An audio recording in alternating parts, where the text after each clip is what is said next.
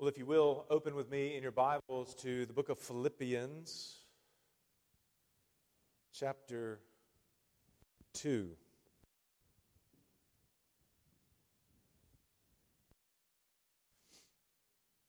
Philippians chapter 2. As we are uh, taking this season to take a break from 1 Peter and focus specifically on the incarnation and the hope we have that is revealed in the Christmas miracle of the eternal Son becoming just like you and me, human flesh.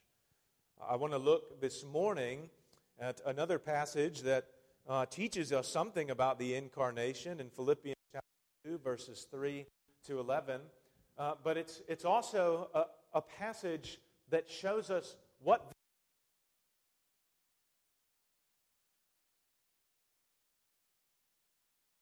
uh, to focus specifically on, if you will, the application uh, of the incarnation uh, this morning as we dive more, uh, more fully uh, into this text. So, our text this morning is in Philippians chapter 2, focus, though, will really be on 3 to 9. So, Paul writes here under the inspiration of the Holy Spirit, and he says, beginning in verse 3, do nothing from ambition or conceit, but in humility count others more significant than yourselves. Let each of you look not only to his own interests, but also to the interests of others. Have this mind among yourselves, which is yours in Christ Jesus, who, though he was in the form of God, did not count equality with God a thing to be grasped, but emptied himself by taking the form of a servant, being born in the likeness of men, being found in human form he humbled himself by becoming obedient to the point of death, even death on a cross. Therefore, God has highly exalted him and bestowed on him the name that is above every name, so that at the name of Jesus, every knee should bow in heaven and on earth and under the earth, and every tongue confess that Jesus Christ is Lord, to the glory of God the Father. Well, let's go again to the Lord in prayer.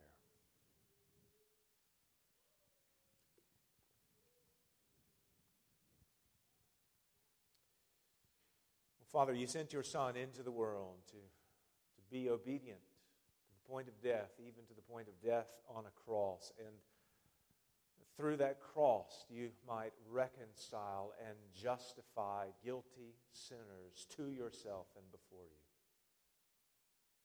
And Lord, we who believe in Jesus are great beneficiaries of this undeserved work. And yet, we are not only those who are called to receive this great gift of eternal life in Christ, but having received this gift, we are called to imitate the very work of Jesus in the incarnation.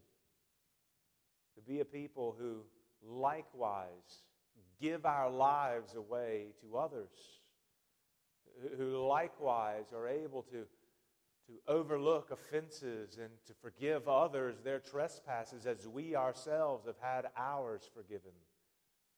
And so, Lord, I pray this morning that especially as we consider more about the great work that was done in Jesus, your Son, entering into the world in the incarnation, or that we would see how it now applies to how we ought to live and to treat one another, especially in your church.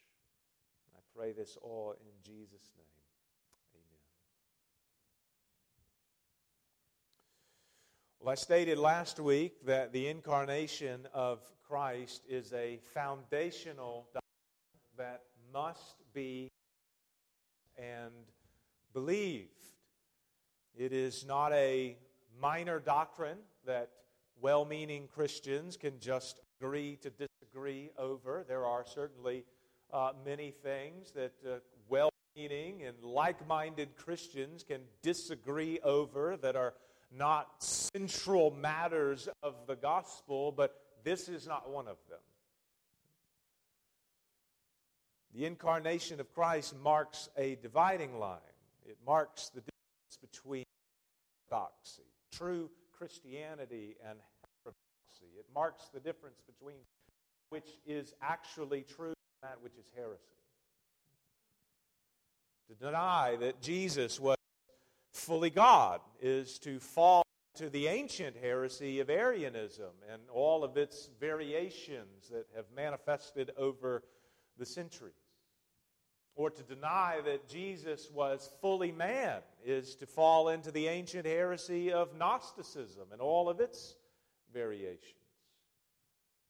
throughout the history of the church, the church has had to confront these various false teachings as it was promised that we would have to confront. Uh, you can think, for example, that in the book of Second Peter, what does Peter say? Just as there were false prophets among the people of Israel the Old Testament, so also will there be false teachers among you. The New Testament prepares us for the reality that there's going to be divisions that are the result of, of pride and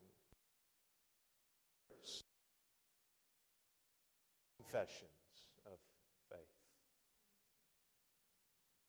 And so, as the church had to confront many different heresies over the years, they developed creeds and confessions that drew clear boundaries between what is true and false doctrine, particularly as it related to the person of Christ.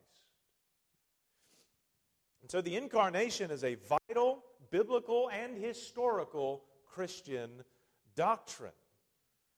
It may not be something that our minds can fully wrap itself around. You know, it's hard to, to, to really, you know, wrap your mind around the, the reality that the eternal Son becomes mortal man. How does that, how does that work? Nevertheless, this is the work that God has done, and it is the saving work that has been revealed in Scripture and of Christ. Having said this, incarnation is not just a theological confession that hangs in the air and that is detached from how we are to live as disciples of Christ. It is, in fact, a very practical doctrine in that it has very practical implications for us. I touched on one of these last week when we looked at Hebrews chapter 4 and we considered implications of the incarnation of Christ in our battle against sin and temptation. It is the fact that the eternal Son became man, tempted in every way that we are, yet without sin. It, it is the fact that he's, he's experienced our own weaknesses that, that we are implored to, to go before him even more confidently because he's, he sympathizes with us and he desires to strengthen us so that we will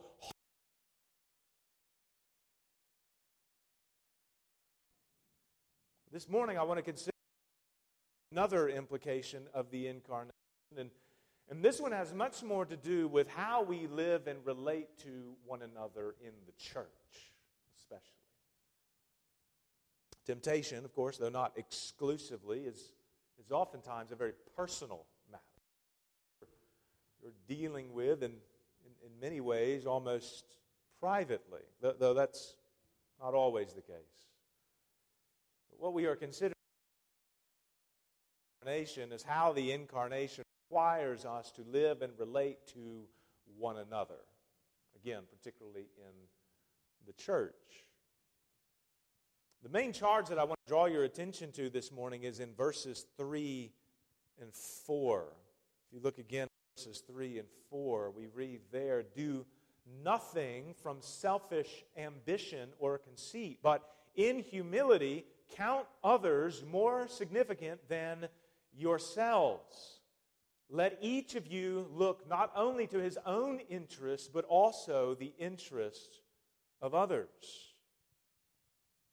There are actually, of course, several charges that are here, but we could sum them all up with the simple command to humble yourselves before one another. To, to be humble before one another. Now, humbling yourself certainly requires, I think, a little bit of explanation. What, what does it look like? What's the difference between true humility and false humility? Right? There is there is false humility. False humility is often the, the kind of thing where you're, you're like unable to take a compliment. You know, somebody gives you a compliment, and you're like, no, no, I'm just a terrible person. Like I can't, I can't receive a compliment. That's, that's a false kind of, of humility. But there is a true humility as, as well. And, and of course, the, the question, what does the with all of this? And we'll consider these matters uh, more fully in, in just a moment, but I do want to begin by noting that for Paul, this, this command here, charge to, to, to, to be humble and, and to, to look out for the interests not only of yourself, but for others, this charge, he says, will complete his joy. You obey this command, he says, and, and you'll complete my joy. Verse 2, he says, Complete my joy by being of the same mind. And then verse 3 carries this thought forward, saying, By doing nothing from selfish ambition. If you're reading from the ESV with me, the ESV, to, to smooth out the English, begins a new sentence here. And so it appears as though there's sort of a. Verse 3 grammatically is attached to what Paul says in verse 2 complete my joy by these things, but by not pursuing selfish ambition and conceit. In other words, Paul wants this church to flourish. That's his desire. He loves them. He has seen with his own eyes God do marvelous works of grace among them. He was there, uh, you'll remember, when the Lord opened up the heart of Lydia, a Philippian woman. He, he opened up her heart and the heart of her household to receive and believe the Word of God. She, she was perhaps probably the, the first convert in Philippi. He was there, of course, when he and Silas was in prison. So remember, he's supernaturally freed from prison, and the, the Philippian jailer is, is fearing that Paul and Silas has escaped, and if they've escaped under his watch, he's going to suffer for it. And so he's on the verge of killing himself over guilt and shame and fear of what may happen to him. And yet, Paul stops him from killing himself, and he, he preaches the gospel to him, and, and the Philippian jailer and his entire family is saved. But he's He's had some glorious moments with the people at Philippi. He loves them, he cares for them. We read in chapter 1, verses 3 and 4, that Paul joyfully prayed for the Philippians in all of his prayers. He was letting them know that you will bring me great joy if you this church I love if you walk in humility before one another. Friends, what we see here is the heart of a true pastor. The things that bring his soul joy or the things that bring him pain is how the people of God that he's labored over and taught and prayed for are responding to Christ. His greatest concern is, is not how materially wealthy they've become. His greatest concern is really not even their ability or inability to, to financially partner together with him in his own missionary works. His greatest concern is that they're walking with Christ.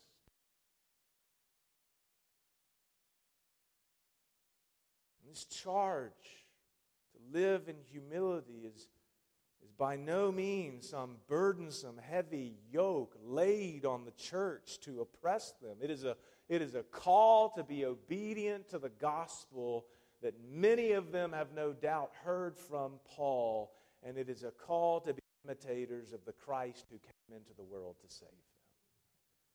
Complete my joy by imitating Jesus, the very Jesus I preach to you.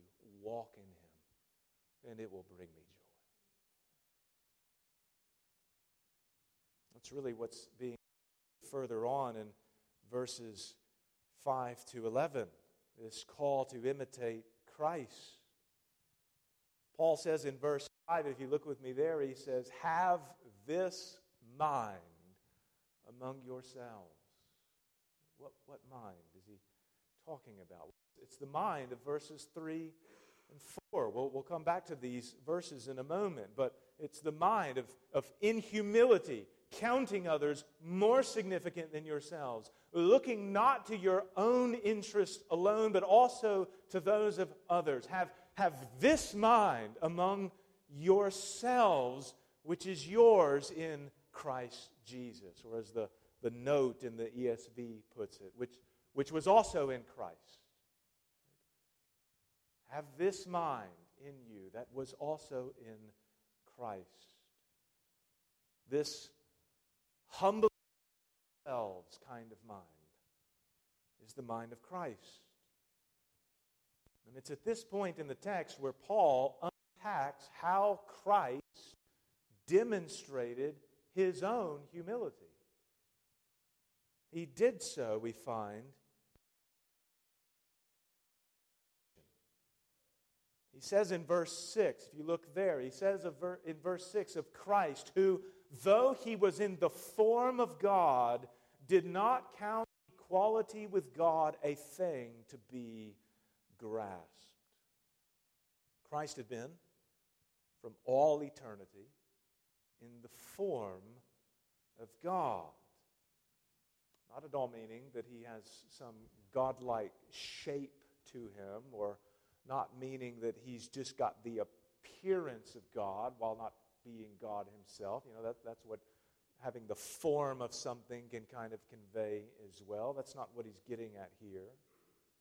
Paul here is referring to the divine majesty and glory of Christ before he came into the world. In Jesus' prayer, 5, Jesus prayed there. He said, And now, Father, glorify me in your own presence with the glory that I had with you before the world existed. This, this majesty, this glory. Christ, prior to the incarnation, was, was full of the radiance of, of God, shining forth the glory of God in Himself. In appearance, you could think of what he looked like on the Mount of Transfiguration, where, where for a moment, right, it was as if the, the veil of his human flesh was removed for a moment, and, and the disciples who were with them looked at him. And, and we read that when they saw him, they saw his face shining like the sun, and his clothes were as white as light. Could you imagine seeing someone shining as bright as the sun? That is the, that is the glory of Christ and his majesty seen on full display. One that when you, when you see it, it's as if all rational comprehension goes right out the door. It's, it's one of the reasons why Peter, as he's with Jesus on the Mount's Transfiguration has essentially nothing to say except for, Lord, it's good that we're here. Or one could think of the great vision of Isaiah 6, where Isaiah saw the Lord up on the throne. And the train of his robe filled the temple. Robe filled the temple. And where the heavenly seraphim were singing his praise, and where the foundations shook the sound of his voice. That is, that's majesty. That's glory sovereign Lord, enjoying the eternal presence of his Father, ruling over all creation and receiving worship from all creatures. There is no higher, no more exalted, more comfortable position that one could have. And yet, Paul says that though he was in this form, though he was in a glorious state, he did not count equality with God something to be grasped. This, this position of majesty. He didn't consider it something that had to be kept and to his eternal advantage as the majestic Son of God was not mind the most important matter that overrides all others. What was most important was the will of his Father that he should enter into a sin infested world in the likeness of sinful flesh to redeem sinners from the curse of death. That he should give up the position of his majesty and enter into lowliness. In other words, Christ considered the interest of others.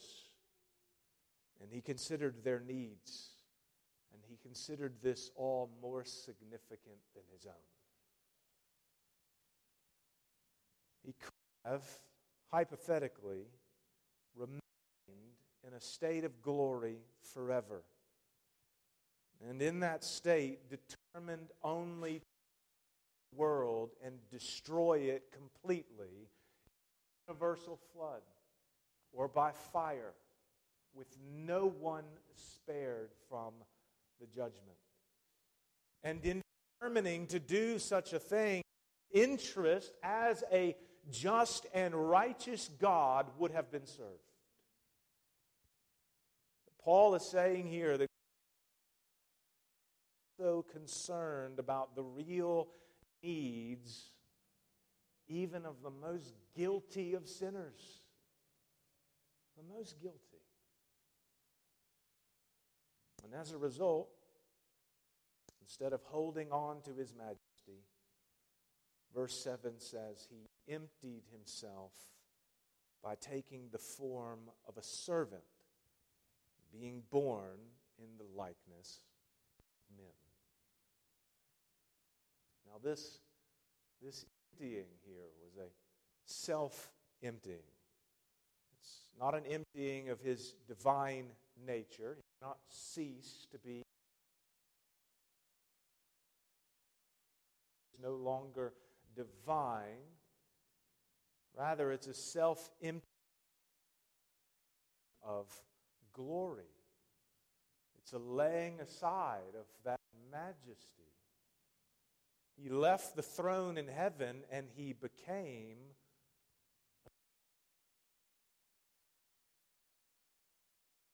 born in a lowly state. He was born in a house from a from and grew up in a no-name city of Nazareth.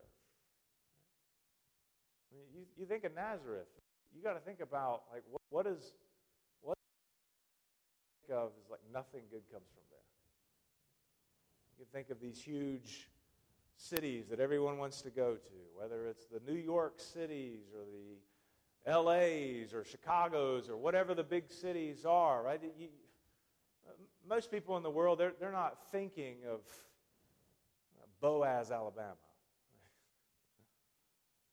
That's where, that's where Jesus was from. Nazareth. Nothing good comes from there. He became a man who, who washed the dirty feet of his disciples. He became a man who, in his ministry, would spend hours for the sick, for the dying, over the dying, for those even who had died, caring for those who were demon oppressed and those who had all kinds of physical ailments. He patiently taught his own followers many times the same lesson over and over again because they just didn't seem to get it. He's patient, even in his teachings with his followers. He never pursued his own will alone, but was always carrying out the will of his Father and always obeying him. And in serving his Father and serving the needs of sinners, Paul says he, he humbled himself by becoming obedient to the point of death, even death on a cross. His, his service to others was humility seen in action when you're seeing the Lord Jesus serve others, you're seeing a true display of humility. And this humility, of course, in Jesus was, was without limit. It was costly humility. It was painful. He didn't humble himself only to the point at which his conveniences wouldn't be hindered. He didn't humble himself only in such a way as to, to maintain some recognition of power and authority among men. His humility, his self giving, his obedience to the will of God was carried out even to the point of death. That's how costly it was. The incarnation God is not only a mysterious work of the infleshing of the second person of the Godhead and all the mysteries that come with it. The incarnation is a display of a divine attribute of God that no man would ever imagine actually belongs to God. You don't make this stuff up. When men invent idols and false religions. Their, their deeds are reflections of their own corrupt desires. They pursue these deities of all of these other world religions and pagan religions. They, they pursue power, they pursue control, they, they fight, they have no tolerance for weakness. Invent humble gods because it would serve no purpose for themselves. Humility is not think that the almighty sovereign creator of all things would possess and yet in we see the person of the son one who humbled himself and in humbling himself he secured our redemption cross There's a, uh, there's a modern hymn that we'll sing together next week. It's called Come Adore the Humble King. He's a humble king. And the last verse of, of this song says, Come adore the King who came to our world to save us, born to heal our prideful race, crown us with forgiveness. Fall, O fall, before the one who in mercy left his throne, Christ the Lord, God's only Son. His glories now we sing. Oh, praise humble King.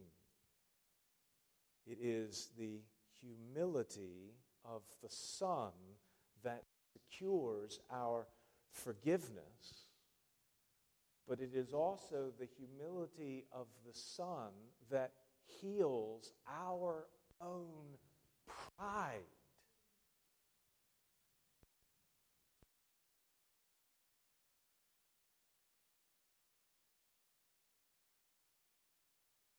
Never have. If there is anyone, any being who ought to have pride,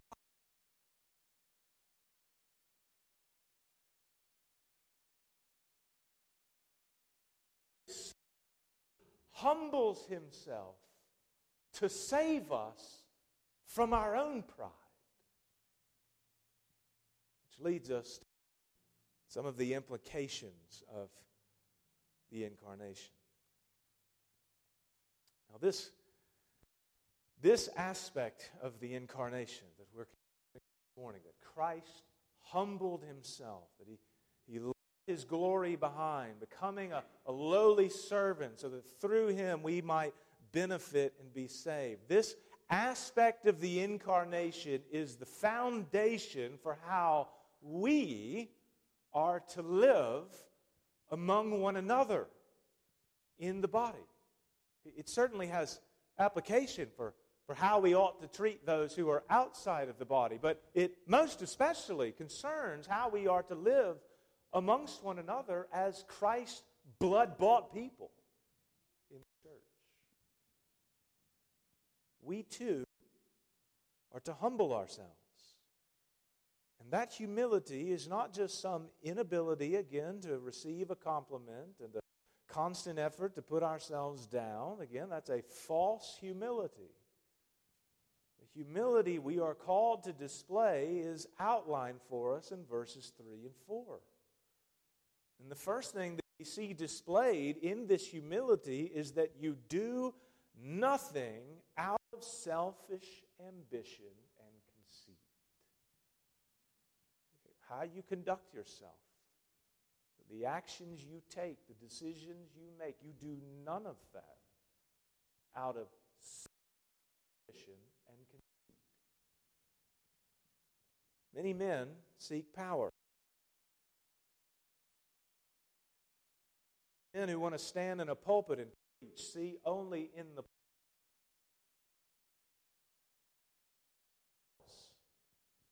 They don't care about the lives and the spiritual well being of those they preach to. They cannot say with Paul that a people who are pursuing Christ together are completing their joy. They don't find joy in others, they don't find joy in the people of God walking with God. They find joy in power.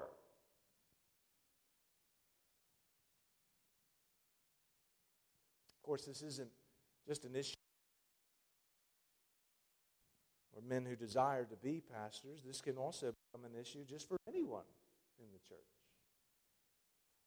Factions can be formed within local churches, and those factions could be made up of members who are all just vying for control. They manipulate and scheme and look for whatever flaws they can find in their opposition. They don't know what it is to overlook an offense. They don't know what it is to have love cover a multitude of sins. They don't know what it is to be slow to anger. They don't understand where or how this fits in with their brand of Christianity because, frankly, people like this have not had their own sins overlooked. Because people like this stand condemned before God. People who cannot forgive the trespasses of others or overlook even the smallest offenses should have no assurance of their own salvation, their own forgiveness before God.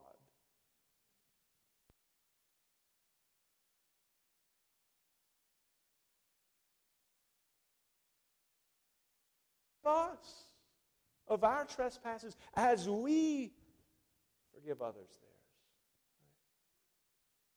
theirs. if, if there's a if there are people, if, if there are people within the church who, who cannot forgive one another, the, the security that they claim to have rests on a foundation of sand.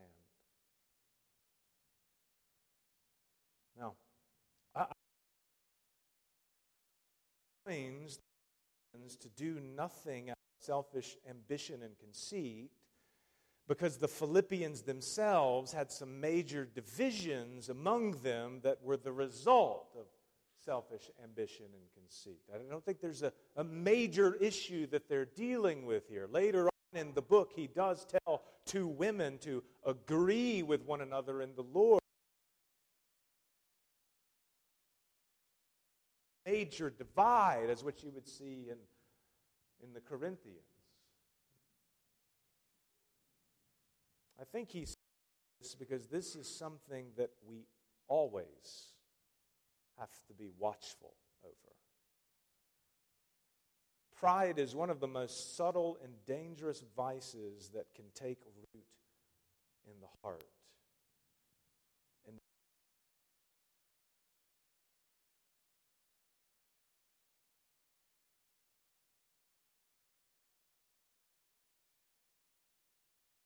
This is a clear example of sin. Pride is a matter of the heart.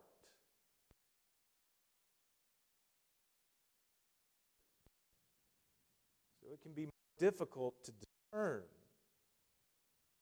It does, however, produce certain kinds of visible fruit. So, take for example 5, where Paul there is warning against those who would and words with, with godliness. If, if you have someone who is trying to teach false doctrine, at root of it is pride. And, and he says in this text, he says that this person, people who would try to do this, he says he's, he's puffed up with conceit and understands nothing. He has an unhealthy craving for controversy and for quarrels about words, evil, suspicions, constant friction among people who are depraved in mind and deprived of the truth, imagining that godliness is a means of gain. Things for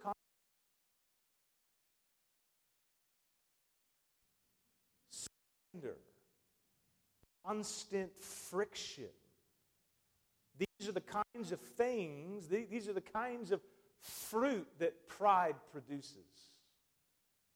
And every single one of these, every single one of these characteristics, quarreling, slander, all of these are wholly unconcerned with the well being of others. It's always Always a selfish pursuit. And this, of course, is the exact opposite of what humility is. And the he humbled himself in the incarnation. Paul says in Philippians verse 3, he says that in humility you count others more significant than yourselves. Verse 4 you don't only look to your own interests, but also to the interests of others.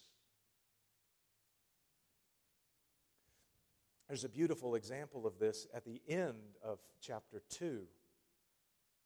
Paul tells the Philippians, beginning in verse 25, that he's going to send his brother in the Lord, his fellow worker and fellow soldier Epaphroditus.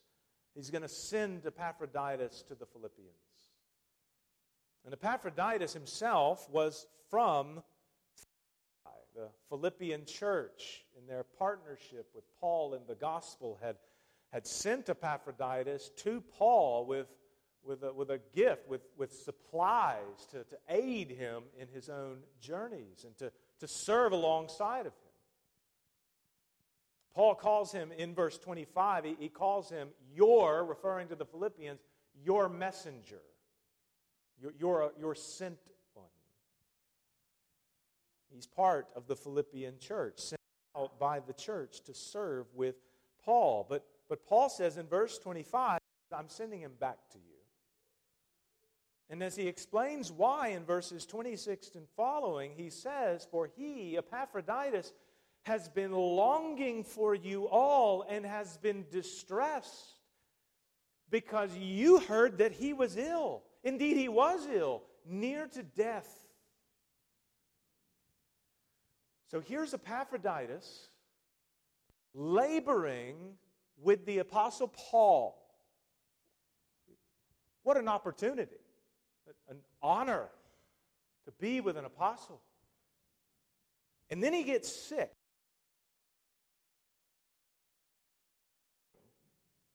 And he finds out that the Philippians know that he's sick. And you know what Paul says brings him distress? It's not his sickness, it's the well being of the church. Their own anxieties, their own concerns over his deathly illness. His concern is that their hearts would not be troubled over his afflictions. That one is mind blowing to me because I'm the kind of person, when I get sick, it's all about me. My wife can attest. And it might be something as small as a little cough. The world is coming to an end and everything is crashing down. But here's this man who's on his deathbed.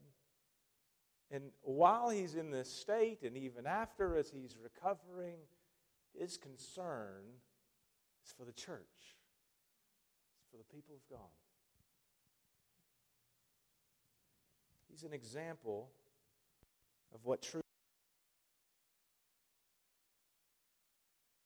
Christ, who himself, when facing not only death, but the justice of God against sin, Christ is thinking about carrying out the will of the Father and saving his people from, his, from their sins. It's, as he's breathing his last breath and he cries out, It is finished. He's thinking about the mission to carry out the will of the Father and redeem sinners. Even as he's hanging on the cross, he's, you'll remember at the end of he's hanging there, no doubt in much excruciating pain. And who does he see? He sees his mother, according to the flesh. And then he sees the disciple he loved, John. And he's, he's thinking of his mother, and he says to his mother, Woman, behold your son. And he says to John, Behold your mother. He's, he's assuring her that she's going to be taken care of, even as he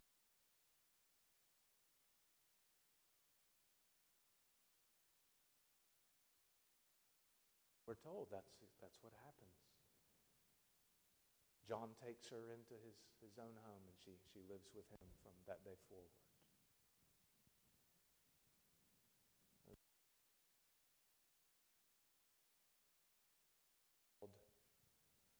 To in circumstances. In the culture of the church,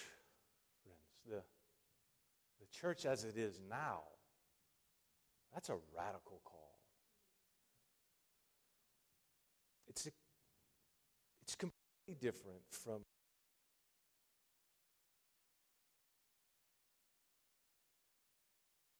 or how most people live in the world.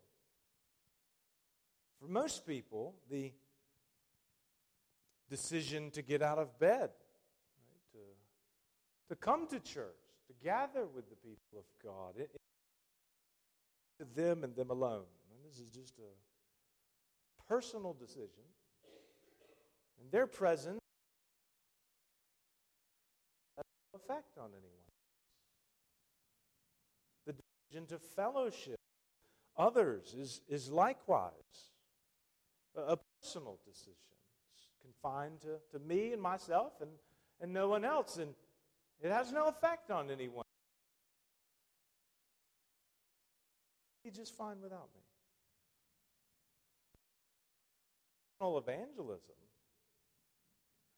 It's not personal in that it's just between you and the Lord and whoever you're witnessing to. When people are regularly sharing the gospel, they want to do? They want to talk about it. They want to talk about it.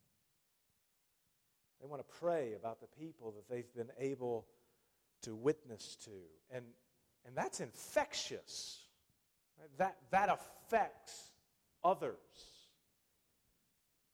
I've been greatly encouraged by several of the men here who regularly share the gospel with others. And we've had opportunity to share the gospel with others together, and we pray for those they're witnessing that conversation alone together, that stirs you on. It stirs me on to want to do even more. And of course, the absence of it can likewise have a chilling effect on others. Virtually everything you do is not just between you and the Lord? Or you and your own family. It's corporate. A culture of humility in the church, friends, is one where, as, as Paul says, we're not only looking out for our own interest, but the interest of others.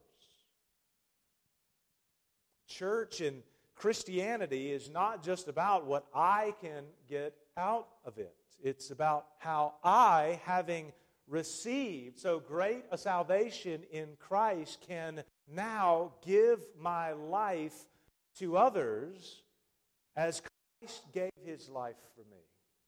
It's an imitation of that work.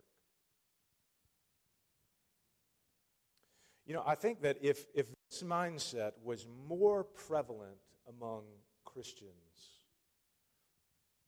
I think the least attractive ministry, church revitalization, I think that ministry in particular would be on to be a church that has been declining, probably has many unhealthy things going on within it. But the gospel's being preached.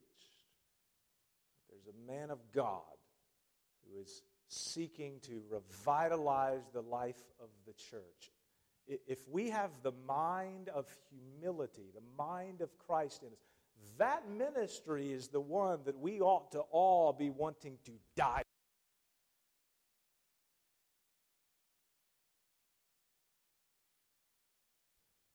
To serve people, not just to, to take in whatever the church might have to offer you. It's, it's you see desperate needs, you see sinners. And you look at that in the same way that Christ looks at sinners an opportunity to give your life to others. It would be a radically different culture that we would have. The problem, of course, is that pride often gets in the way. And Christ came to destroy that pride and to heal us from it. So, friends, we, we people here who give our because Christ in the incarnation we want to imitate that. And wherever we don't wallow in that sin. The model we have in Jesus, and we see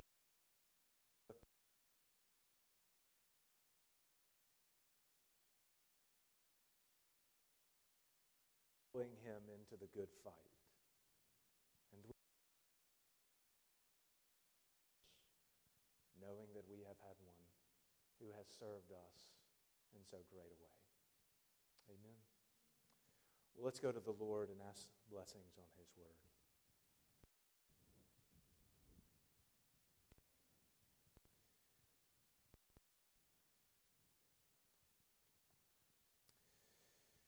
Father, there is no greater example of humility that we could receive than that of your Son, Jesus and how in his graciousness and mercy he, he gave his life on behalf of us wretched sinners. And so, Lord, I pray that as the Apostle Paul exhorted the Philippian believers to have this mind in them that was in Christ, that so also would it be in us. Lord, that you would strip us of all of the pride that we have within our own hearts and make more like this self giving Son. May you use your word strengthen our church so that we, Lord, might shine as lights. And I pray this in Jesus' name.